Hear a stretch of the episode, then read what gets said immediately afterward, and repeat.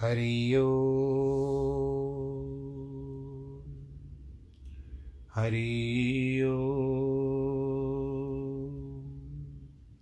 हरि ओ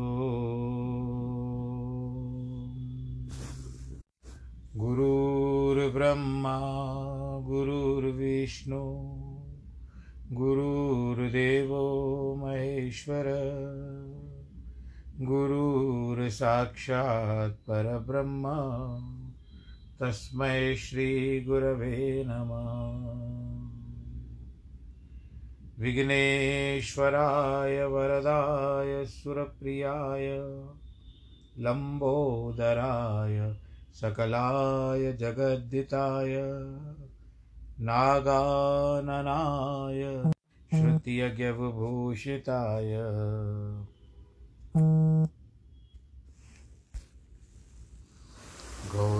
गौरीसुताय गणनाथ नमो नमस्ते। नाहं वसामि वैकुण्ठे, योगिनां हृदयेन च, मद्भक्तां यत्र गायन्ति, तत्र तिष्ठामि नारद। जिस घर में हो आरती चरण कमल चितलाय। तहाँ हरि वासा करे ज्योत अनंत जगाए जहाँ भक्त कीर्तन करे, बहे प्रेम दरिया। तहाँ हरि श्रवण करे, सत्यलोक से आए सब कुछ दीना आपने भेंट करूँ क्या नाथ? नमस्कार की भेंट लो, जोड़ू मैं दोनों हाथ। जोड़ू मैं दोनों हाथ। दो जोड़ू मैं दोनों हाथ। शान्ताकारं भुजगशयनं, पद्मनाभं सुरेशं विश्वाधारं गगनसदृशं मेघवर्णं शुभाङ्गं लक्ष्मीकान्तं कमलनयनं योगिवृद्धानगम्यं वंदे विष्णुं भवभयहरं सर्वलोकेकनाथम् मङ्गलं भगवान् विष्णु मङ्गलं गरुडध्वज मङ्गलं पुण्डरीकाक्ष मङ्गलायतनो हरि सर्वमङ्गलमाङ्गल्ये शिवे सर्वार्थसाधिके शरण्ये त्र्यम्बके गौरी नारायणी नमोऽस्तु ते नारायणी नमोऽस्तु ते नारायणी नमोऽस्तु ते श्रीकृष्णगोविन्द हरे मुरारे, हे नाथ नारायण वासुदेव श्रीकृष्णगोविन्द हरे मुरारे, हे नाथ नारायण वासुदेव हे नाथ नारायण वासुदेव श्रीनाथ नारायण वासुदेव हे नाथ नारायण वासुदेव श्रीनाथ नारायण वासुदेव श्रीकृष्णगोविन्द हरे मुरारे, हे नाथ नारायण वासुदेव हे नाथ नारायण वासुदेव हे नाथ नारायण वासुदेव। नारायणं नमस्कृत्यं नरं चैव नरोत्तमं देवीं सरस्वतीं व्यास, ततो जयमुदीरये कृष्णाय वासुदेवाय, हरये परमात्मने। प्रणतक्लेशनाशाय गोविन्दाय नमो नमः। सच्चिदानन्दरूपाय विश्वोत्पत्त्यादिहेतवे तापत्रयविनाशाय श्रीकृष्णाय वयं नुमः। यं प्रव्रजन्तमनुपे तमपेतकृत्यं द्वैपायनो विरह। कातर आजुआव पुत्रेति तन्मयतया सर्वो विनेदुस् तं सर्वभूतहृदयं मुनिमानतोऽस्मि। मुनिमानतोऽस्मि। मुनिमानतोऽस्मि। बोलो कृष्ण कन्हैया लाल की जय। श्रीमद् भागवत महापुराण की जय। प्रिय भक्तजनों, आइए मंगलवार से शुभ मंगलवार से यात्रा आरंभ करें। चार दिन भगवान का कीर्तन करने के लिए मिले हैं। तो ये चार दिन सप्ताह के भगवान जी के भक्ति में हमला समय ने बिताए हम अब इस समय में भागवत के उपरांत जो उसके ऊपर विवेचना चल रही है सभी स्कंधों के ऊपर। अब तक आपने सात स्कंद सुन चुके हैं, मैं कह चुका हूँ। अब आठवें स्कंद में हम जा रहे हैं। सबसे पहले बताया गया कि सधर्म क्यों? सातवें स्कंद में सदाचार रूप सामान्य धर्मों का वर्णन किया है। वे व्यक्ति के देह, इंद्रिय एवं अंतकरण के द्वारा संपन्न होते हैं। सधर्म विशेषतः सत्पुरुषों में निवास करता है। यह भगवत वीर की अभिव्यक्ति है। सधर्म, कारण रूप तत्व, आत्मक प्रकृति एवं सब उसके चौबीस रूपों में निवास करते हैं, उन्हें शुद्ध करते हैं। अतएव चौबीस अध्यायों में उनका वर्णन है। तो इसमें आएँगे चौबीस अध्याय। भक्ति जीवात्मा में, जीवात्मक पुरुष में रहती है। अतः सामान्य धर्म व्यक्ति शोधक है। सधर्म प्रकृति के प्राकृतिक पदार्थ के शोधक है। भक्ति पुरुष निष्ठ है, अतएव ये उनके श्रेष्ठ है। प्राकृत वासनाओं का नाश सधर्म से ही होता है। मनवंतरों में भी बहुत सी बातें होती है, परंतु सधर्म उनकी विशेषता है। सातवें स्कंद में कर्मज वासनाओं का निवारण है, आठवें में प्राकृत वासनाओं का निवारण है, नवे स्कंद में भक्तों के चरित्र के द्वारा भक्ति का प्रवर्तन है। तो आज पहले पहले मनवंतरों की बात करते हैं। ब्रह्मा के एक दिन में चौदह मनवंतर होते हैं। सभी मनु किसी न किसी विशेष धर्म की स्थापना करते हैं। प्रथम मनु स्वयंभू ने तपस्या पूर्वक उपनिषदों का पाठ किया। स्वारोचिष मनवंतर में भगवत अवतार विभु ने ब्रह्मचर्य की प्रतिष्ठा की। तीसरे मनवंतर में सत्यसेन ने असत्यवादी एवं दुशील जनों का नाश करके सत्यवाद का प्रवर्तन किया। चतुर्थ तामस मनवंतर में वैद्रति नामक देवों ने वेदाभ्यास का संवर्धन किया। पाँचवें रैवत मनवंतर में रमा की प्रार्थना से रमा वैकुंठ का निर्माण हुआ। विकुंठ भगवान ने ही तुलसी दल अर्पण आदि का सेवा की पद्धति प्रवर्त की। छठे चाक्षुष मनवंतर में अजित भगवान ने समुद्र मंथन, अमृतोत्पादन आदि के द्वारा मान सत्पुरुषों एवं संतों की सेवा प्रचलित की। सातवें में एकादशी आदि व्रतों की पद्धति चालू हो गई। आठवें में सावर्ण्य मनवंतर की सार्वभौम में बलि को इंद्रपद देकर पुष्टि धर्म परिपुष्ट हुआ।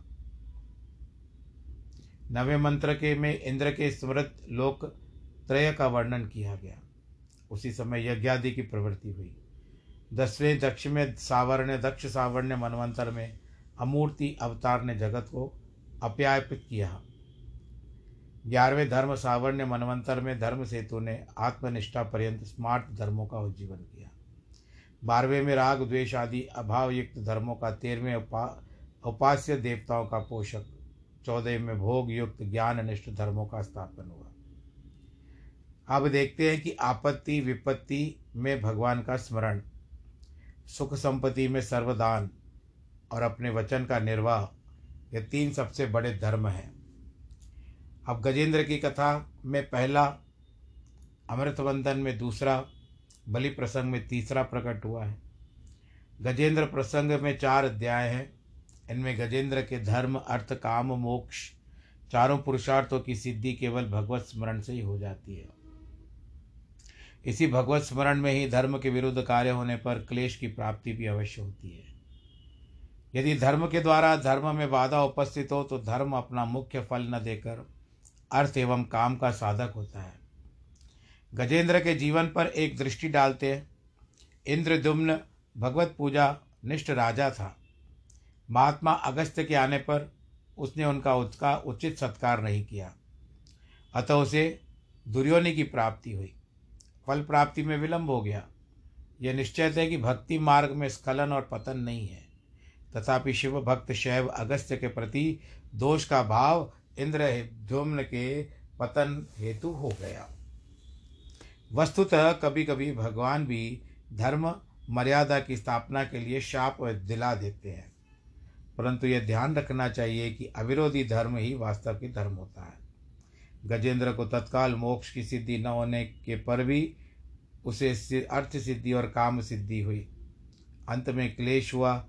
उसने भगवान की स्तुति की। जीवन में कामना का उत्कृष्ट रूप भगवान की स्तुति एवं प्रार्थना ही है। हम लोग भी भगवान जी को प्रार्थना करते हैं इतनी शक्ति हमें देना दाता मन का विश्वास कभी कम न हो।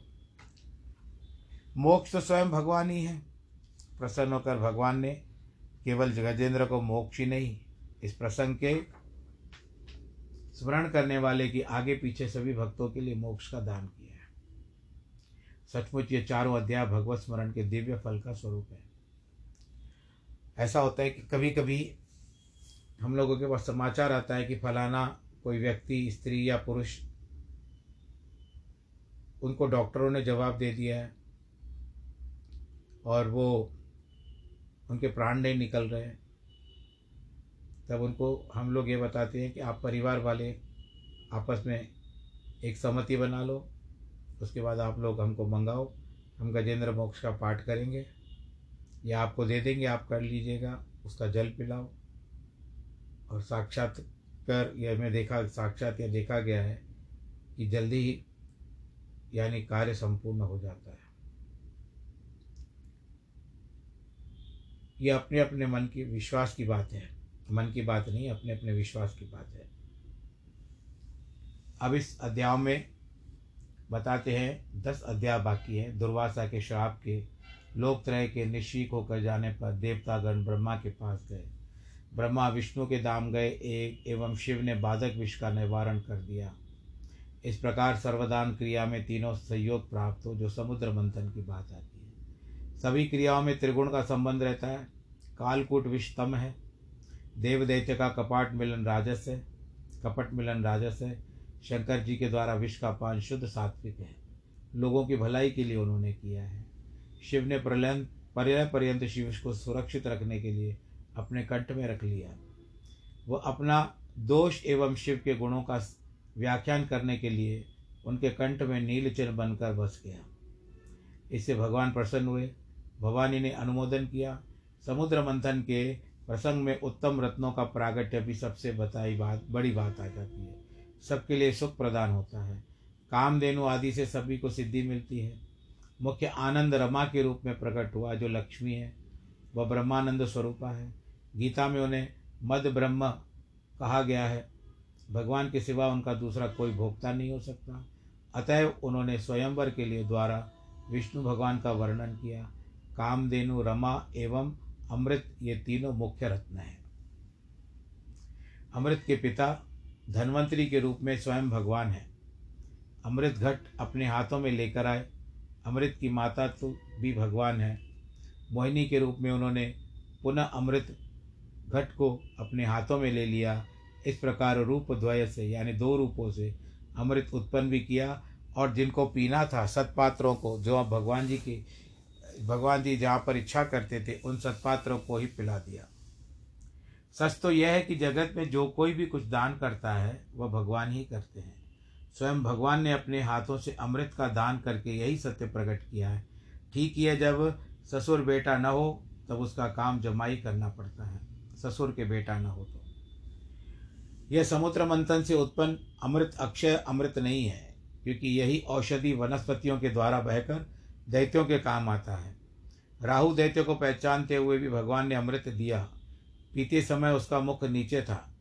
भगवान उसके, उसका सिर अलग कर दिया।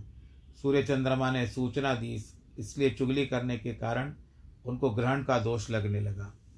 सच्चा अमृत तो भगवान ने संतों को दिया है। उन्होंने उसको छक छक करके पिया है। जब उनके मुख से निकलता है, वो भी उसका सच्चा पान करता है। वास्तविक अमृत तत्व प्राप्त लेता है। ये कथा भी तो अमृत ही है। देवताओं ने मुख से ली थी, आप कानों से ले रहे हो। देवताओं को हम समुद्र मंथन कर लेंगे, यह अभिमान था। उसके टूट जाने पर भगवान ने उनकी सहायता की। इसी प्रकार अमृत पी लेने पर देवताओं को फिर अभिमान हुआ। हम अपने बल से दैत्यों पर विजय प्राप्त कर लेंगे। भगवत संबंध से चेतन अमृत ने विचार किया, देवता कृतज्ञ है। कृतज्ञ का अर्थ होता है धोखेबाज।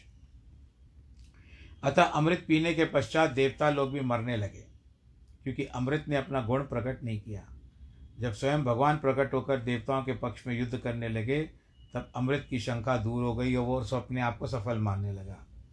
इस प्रसंग से ध्यान देने योग्य है कि लोक व्यवहार में विद्वानों को जो विद्यारूप अमृत प्राप्त है, वह भगवान का ही दिया है। अब शंकर भगवान मोहिनी का प्रसंग भी विलक्षण है। मानो विष्णु शंकर में सलाह हुई हो। विष्णु ने कहा, शंकर जी दैत्य तुम्हारी शरण में आए, तब भी उनको सहायता मत करना। शंकर ने कहा, शरणागत होने पर मैं अवश्य उनकी सहायता करूँगा। विष्णु बोले, कोई युक्ति बताओ। शंकर ने कहा, वही मोहिनी रूप धारण करके मेरे आगे आओ। मैं मोहित हो जाऊँगा और मेरी विवशता देकर दैत्य मेरी शरण में नहीं आएँगे, मैं उनकी सहायता नहीं करूँगा। ठीक ऐसा ही हुआ। पुराणों की यह रीति है कि जिस पुराण को रूप प्रतिपाद होता है, उसी श्रेष्ठता का, उसका वर्णन रूप होता है। इसीलिए शंकर मोहिनी, लीला का यही अभिप्राय है कि जब शंकर शरीर के ईश्वर भी भगवान की माया से मुक्त हो सकते हैं तो दूसरे किसी को यह विश्वास और अभिमानी कभी करना ही नहीं चाहिए। मेरा मन जब कभी माया मोहित नहीं होगा सर्वदा, सर्वथा सावधान रहना चाहिए। सत्पुरुष का जीवन राग, द्वेष शून्य होता है। उसमें तात्कालिक काम, क्रोध, कोई झोंका कभी भी आ सकता है। उसके आने पर सत्पुरुष को अपनी तत्वनिष्ठ छोड़कर उनके कारण निवारण के चिंतन में नहीं उलझना चाहिए। पश्चाताप भी नहीं करनी चाहिए। उन्हें अपनी निष्ठा में स्थिर रहना चाहिए। बाहर के पदार्थों के चिंतन तत्वनिष्ठ का ह्रास होता है। ये भी मेरा, ये भी मेरा, ये भी मेरा कहते रहोगे। तो तत्व पदार्थ नष्ट होते हैं। इस प्रसंग से शंकर की अखंड तत्वनिष्ठा को प्रकट किया गया है। भगवान बड़े भक्त वत्सल हैं। उन्हीं के निर्देश एवं अनुमोदन से शंकर ने विष पी लिया था। वह शंकर के शरीर पर बना रहे भगवान को अभिष्ट नहीं था। अतः जैसे मोहिनी रूप धारण करके अमृत पिलाने की लीला की थी इसी प्रकार वही रूप धारण करके शंकर के शरीर से विष निकाल देने की भी लीला की। शंकर के शरीर में विष का रहना भी किसी प्रकार उचित नहीं था। इस प्रकार भगवान की एक लीला अनेक अभिप्राय को प्रकट करती है। यही बात बताई गई है कि भगवान के आश्रय से चार पुरुषार्थों की प्राप्त होती है, जिसको हम लोग धर्म, अर्थ, काम और मोक्ष कहते हैं। महात्मा गुरु के अपमान से और ईश्वर को भुलाकर अभिमान करने से सारी सुख संपत्ति नष्ट हो जाती है। देवताओं ने जब ब्रह्मा की सलाह से भगवान का आश्रय लेकर शंकर के द्वारा विघ्न निवारण करके और संगठित होकर प्रयत्न किया तो उन्हें सफलता मिली। अमृत की प्राप्ति हुई। कामधेनु से धर्म, लक्ष्मी से अर्थ और भगवान से अमृत। इन विश्व सृष्टि के जितने भी रत्न हैं, वे सब भगवान के दिए हुए हैं। यह बात भी स्पष्ट कर दी गई कि समुद्र मंथन के उद्यम में देवता दैत्य दोनों ही संलग्न थे। देश काल, हेतु, प्रयोजन, कर्म एवं बुद्धि में कोई भेद नहीं था। परंतु भगवान के चन्नार विंद का आश्रय लेने से देवताओं को अमृत फल की प्राप्ति हुई। आश्रय न लेने से दैत्यों को नहीं हुई। सच तो यह है कि जीवन, जीव अपने प्राण, धन, कर्म, मन तथा वाणी से शरीर एवं संबंधियों के लिए जो कुछ करता है, वह असत हो जाता है, क्योंकि उसमें भेद बुद्धि है। परंतु उन्हीं प्राण, धन, कर्म, धन मन और वचनों के लिए जो भगवान के लिए करता है, वह सत्य हो जाता है। इस प्रकार कहते हैं कि जीव भगवान के प्रति क्या क्या अर्पण कर सकता है? वह अपने लोक, परलोक एवं अहम भाव को भी भगवान के प्रति समर्पित कर सकता है। चाहे सर्वस्व चला जाए, अतिशय पीड़ा सहनी पड़े, परंतु उस धर्म से कभी विमुख नहीं होना चाहिए। यह सब भगवान का है। यदि गुरु भी विचलित करे जैसा कि शुक्राचार्य ने किया है कि भगवान की, भगवान भी छल करे, अन्यायपूर्वक पीड़ा दे, तभी अपनी धर्म प्रतिज्ञा से विचलित नहीं होना चाहिए।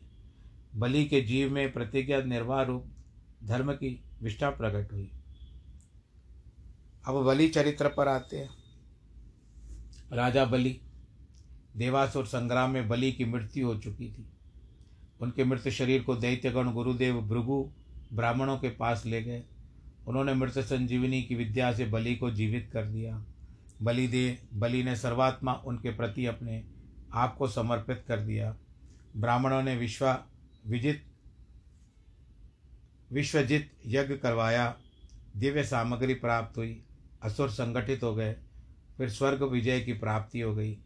इंद्रादि देवता बिना लड़े ही स्वर्ग छोड़कर भाग गए। अमृत पीने के बाद भी कुछ नहीं लड़ पाए। उनके गुरुदेव ने ऐसी सलाह दी। अब भृगुवंशी ब्राह्मणों ने बलि से सौ अश्वमेध यज्ञ कराने का संकल्प किया, जिससे उनका स्वर्ग राज इंद्रत्व सब स्थिर हो जाए। देवमाता अदिति अत्यंत धर्मपरायण, पतिव्रता एवं भगवत भक्त थी। अपने पति के परामर्श से उसने भगवान की आराधना के लिए पयोव्रत किया। पयोव्रत का अर्थ होता है जो केवल दूध पी करके रह जाए। बलि के विश्वजित यज्ञ और अश्वमेध में ही त्रुटि थी। वह भगवान की आराधना के लिए नहीं था। उसमें कर्ता ब्राह्मण विधि मंत्र से साध्य धर्मानुष्ठान का बल था। परंतु अदिति ने सब और से निस्साय होकर भगवान का आश्रय लिया। भगवान वामन के रूप में, उसके पुत्र के रूप में बने।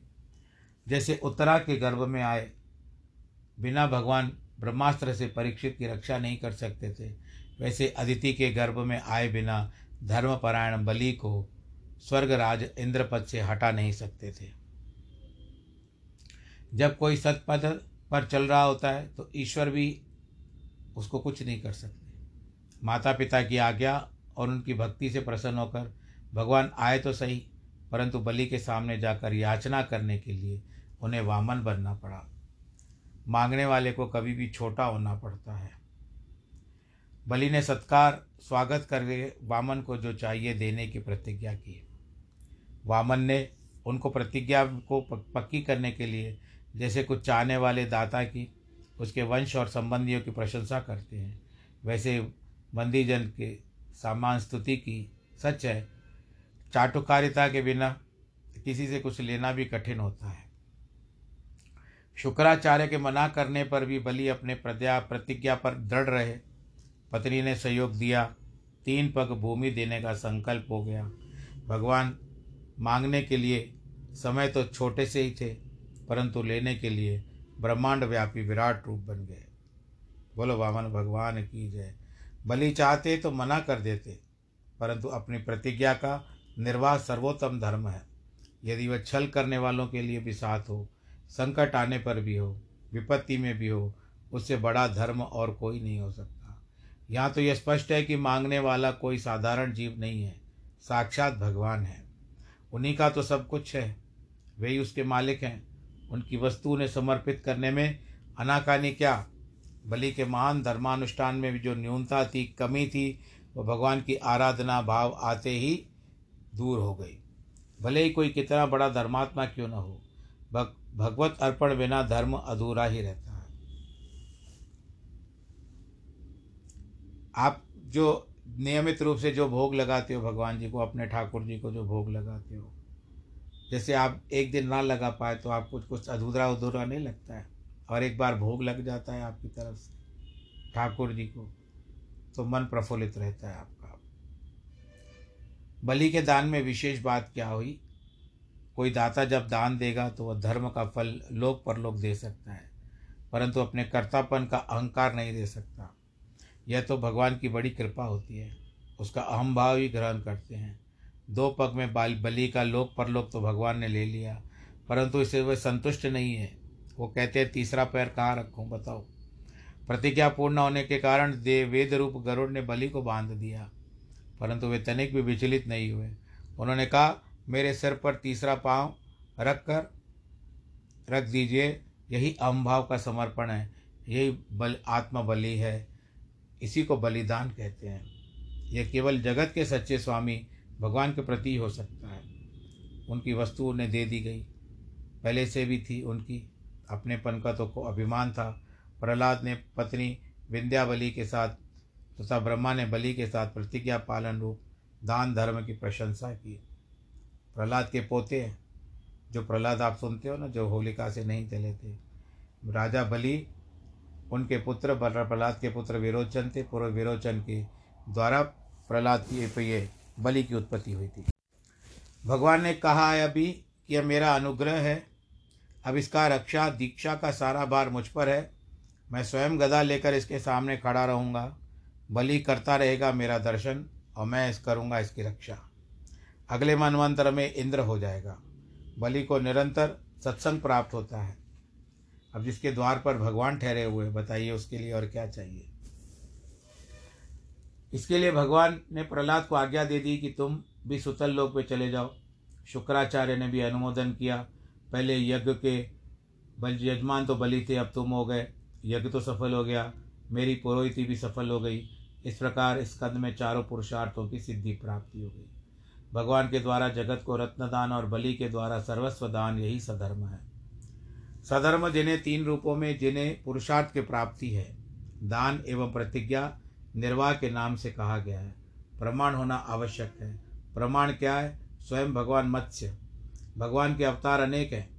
अवतीर्ण भगवान ही मर्यादा की संस्थापना करते हैं। जैसे वेदांतों में वृत्यारूढ़ चैतन्य हो, अविद्या की माना जाता है। सामान्य चैतन्य है। इसी प्रकार भले ही देव की यशोदा कौशल्य आदि से उत्पन्न हुई हो। उनका स्वयं प्रकट हो, मत्स्य के रूप में भगवान स्वयं प्रकट हो। स्वधर्म में संबंध में प्रमाण लिए हैं। वेदों के समुदरता है। वेद वेद निरपेक्ष प्रमाण है, परंतु वक्ता की विशेषता से उनकी शोभा बढ़ जाती है। वो भगवान का अनुग्रह ही। है सत्यव्रत को जो आगे चलकर वैवस्वत मनु होने वाले थे, दर्शन देकर भगवान ने उनका मनवांतराधिपति बनने की योग्यता प्रदान की और ज्ञान का उपदेश दिया। बलि में अपनी प्रतिज्ञा को सत्य करने का दृढ़ निश्चय था। सत्यव्रत में भी अंजलि के द्वारा मत्स्य की रक्षा का व्रत था। भगवान ने अनुग्रह किया, उसमें से रक्ष तत्व का रक्षत्व का अभिमान था और मिट गया। सत्यव्रत ने प्रत्यक्ष देख लिया कि प्रलय काल में प्राणियों एवं औषधि, वनस्पति आदि पदार्थों के बीज की रक्षा करने वाला कौन है। अतः अपने रक्षा रक्षकपन के अभिमान टूट जाने के बाद उन्होंने प्रभु को रक, को ही रक्षक के रूप में पहचान लिया। इस प्रत्यक्ष दर्शन का फल यह हुआ कि वे मनो जीवन में भी भक्त रहे। भक्त वंश का विस्तार हुआ लोगों में भक्ति की स्थापना की। अतः सधर्म में प्रमाण के रूप में वेद की रक्षा करने के कारण मत्स्यावतार की कथा के द्वारा अब यहाँ पर हम यहाँ पर अष्टम स्कंद की जो विवेचना है, उसके ऊपर हम आज के प्रसंग को पूरा करते हैं। वैसे भी हो गया है और कल होगा नवम स्कंद फिर आएगा दशम स्कंद और इस तरह से ग्यारहवा स्कंद और बारहवा स्कंद, ये भी पूरा हो जाएगा। उसके बाद जैसे समय बताएगा, अभी कितना लगेगा मुझे भी नहीं पता बता सकता है कि कितना होता है। परंतु पर तैयारी हो चुकी है। मैं ये वो विचार कर रहा था कि अष्टावक्र और भगवत विष्णु पुराण आप दोनों को एक साथ सुनाओ आप सबको एक साथ सुनाओ जिसमें थोड़ा एक दो ज्ञान की बातें केवल थोड़ी जो होगी, वो हम अष्टावक्र गीता से लेंगे। केवल कुछ बातें थोड़े दिन की, और जब तक वो, उसके बाद विष्णु पुराण की कथा। यानी दोनों ही साथ चलेंगे। पहले थोड़ा मैं अष्टावक्र गीता का प्रवचन करूँगा, जो लिखा हुआ है। उसके बाद विष्णु पुराण की कथा। तो यह निश्चय किया है। आप सब लोग भी खुश रहिए, आनंदित रहिए। जिनके जन्मदिन है, वैवाहिक वर्षकांठ है, उनको ईश्वर करे, लंबी आयु हो, दीर्घत्व रहे, ईश्वर सबके ऊपर आशीर्वाद रखे, यही मेरी कामना है। आप सब लोग खुश रहें। नमो नारायण।